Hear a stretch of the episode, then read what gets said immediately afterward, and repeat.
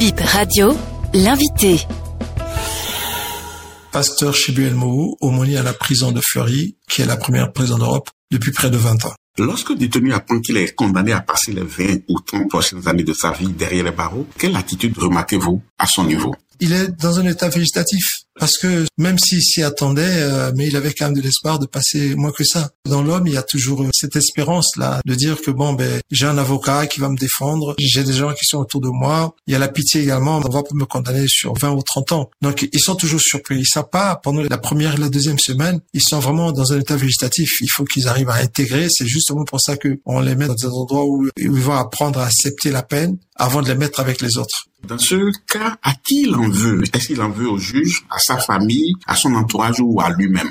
Justement, quand un, détenu est condamné de, de si longue période de prison, généralement, quand il rentre en, prison, il arrive dans un quartier qu'on appelle le quartier des arrivants. Et le quartier des arrivants, généralement, c'est le quartier où l'homme apprend à accepter sa peine et apprend également à savoir que dehors, il voit les gens qui sont en promenade et que dehors, il y a des gens peut-être qui ont commis les mêmes faits que lui ou bien qui sont dans le même cas de figure que lui. Il va falloir qu'il apprenne à vivre avec eux. Quand c'est des petites peines, généralement, les personnes en veulent au juge quand je dis de petites peines, c'est-à-dire des peines jusqu'à 5 ans, on va au juge. Pourquoi? Parce que la personne qui prend la peine, elle croit toujours que bon, on aurait pu le donner un peu moins. Et quand c'est au-delà de 10 ans, c'est pas qu'ils prennent ça bien, mais bon, ils se disent que ça devait arriver, c'est arrivé, bon, maintenant que j'ai la peine, bon, il va falloir que je fasse quelque chose pour maîtriser le temps. Mais en tout cas, les gens ne peuvent pas en vouloir à leur famille, hein, c'est pas possible. Généralement, même les gens qui les ont amenés à commettre l'irréparable, ils en veulent pas, généralement. Ils savent qu'ils ont été fautifs. Ils ont fait quelque chose qui méritait qu'ils soient incarcérés et qui passent autant de temps en prison. Après, il va être un petit peu plus rationnel et il va essayer de se dire que ouais, j'aurais pas dû faire cela. Donc, il y a les pasteurs, les hommes de Dieu qui viennent le voir, il y a la famille également qui vient le voir et toutes ces personnes-là travaillent vraiment pour faire que la personne puisse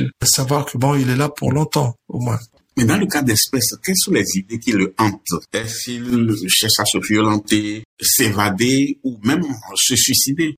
C'est inhérent à l'homme parce que quand on prend un coup de massue, on a un choc et dans le choc, on choisit toujours la facilité. La facilité, c'est de se dire que bon ben ok, c'est fini pour moi, euh, je peux me donner la mort. Mais généralement, les gens qui prennent des peines de plus de 10 ans, ils ne pensent pas à se suicider. Le suicide, c'est quand quelqu'un là pour euh, entre 5 et, 2 ans et que quelqu'un qui a pris une peine de plus de 5 ans, il se suicide pas. Parce que il y, a, y a un suivi, il y a des médecins qui l'ont, il y a des psys qui sont là, qui vont l'aider à accepter cette peine-là, et puis qui vont lui proposer autre chose, de se reconstruire. Il y a tout un projet qu'il faut mettre en place. C'est pour ça qu'on est là. Qu'est-ce qui donne la force de tenir? C'est notre humanité qui donne la force de tenir. Parce que l'homme est humain, il a été créé pour vivre. Et il va se dire que je vivrai. Alors, vous, en tant que pasteur, lorsque vous rencontrez des jeunes condamnés à de lourdes peines, ils vous approchent, vous échangez, vous discutez, mais vous discutez de quoi? Ils vous abordent avec quel type de problème de préoccupation?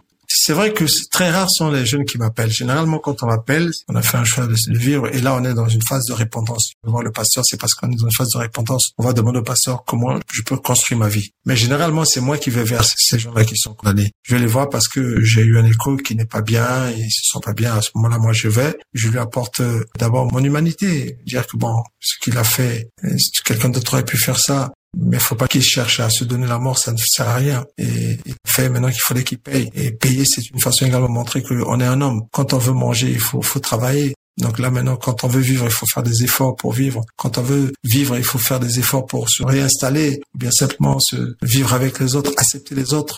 Mais est-ce que la prison, ça corrige vraiment l'individu? Est-ce que ça l'aide à se transformer dans la société? Quel est l'effet de la prison sur le détenu? La prison, euh, on a beau dire, hein, c'est-à-dire que maintenant la prison, ce n'est plus ce que c'était avant. La prison avant, c'était pas un endroit où il fallait aller. C'était un épouvantail. On agitait ça à l'enfant pour l'obliger à ne pas mal agir. Mais maintenant, aujourd'hui, la prison est devenue autre chose. C'est-à-dire que bon, euh, quand vous allez dans les quartiers chauds, euh, c'est comme si c'était un passeport. C'est comme si c'était un diplôme que l'on obtenait parce qu'on a montré qu'on était dur. Mais la prison, en tant qu'institution, il y a une prise en charge en prison. Les gens qui n'ont jamais eu des diplômes, ils ont pu avoir des diplômes en prison gens qui n'ont jamais travaillé, ils ont eu leur numéro de sécurité sociale en prison parce qu'on apprend aux gens à vivre. Il y a une prise en charge qui est réelle là. Les gens qui ne peuvent pas se soigner vont se soigner en prison. Moi, j'ai vu des gens, effectivement, qui rentrent en prison en hiver simplement parce que ils savent que là-bas, ils auront un endroit où dormir, ils pourront manger. Donc, il y a bien que, bon, des fois, ils commettent des petits, des petits méfaits simplement pour y aller. Mais la prison en France offre des possibilités aux gens. Il y a des formations à beaucoup de choses. Pasteur merci. C'est moi qui vous remercie.